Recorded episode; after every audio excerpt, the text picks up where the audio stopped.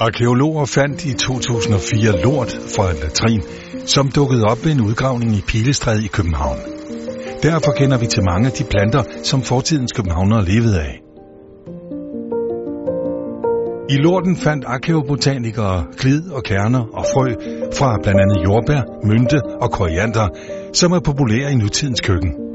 Men de fandt også boghvede og sten fra surkirsebær, som vi ikke længere bruger så meget.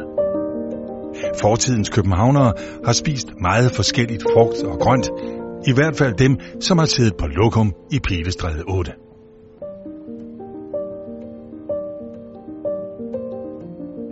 Foran Københavns Museum dyrker vuggestue- og børnehavebørn nu Historiens Have.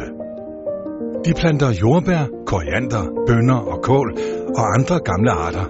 Arter, som vi på grund af lorten i Pilestræde ved, blev spist af mennesker i 1700-tallets København.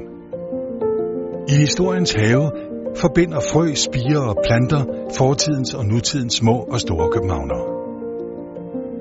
Trillebøger og blomsterkasser til cykler bygger bro mellem vuggestuen, børnehaven og museumshaven, når børnene fragter kompost, spirer og planter fra deres institution til museet.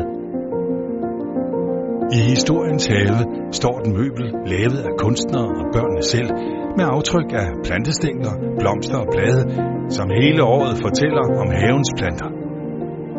Et møbel til jord og spirer, og til samtaler og samvær.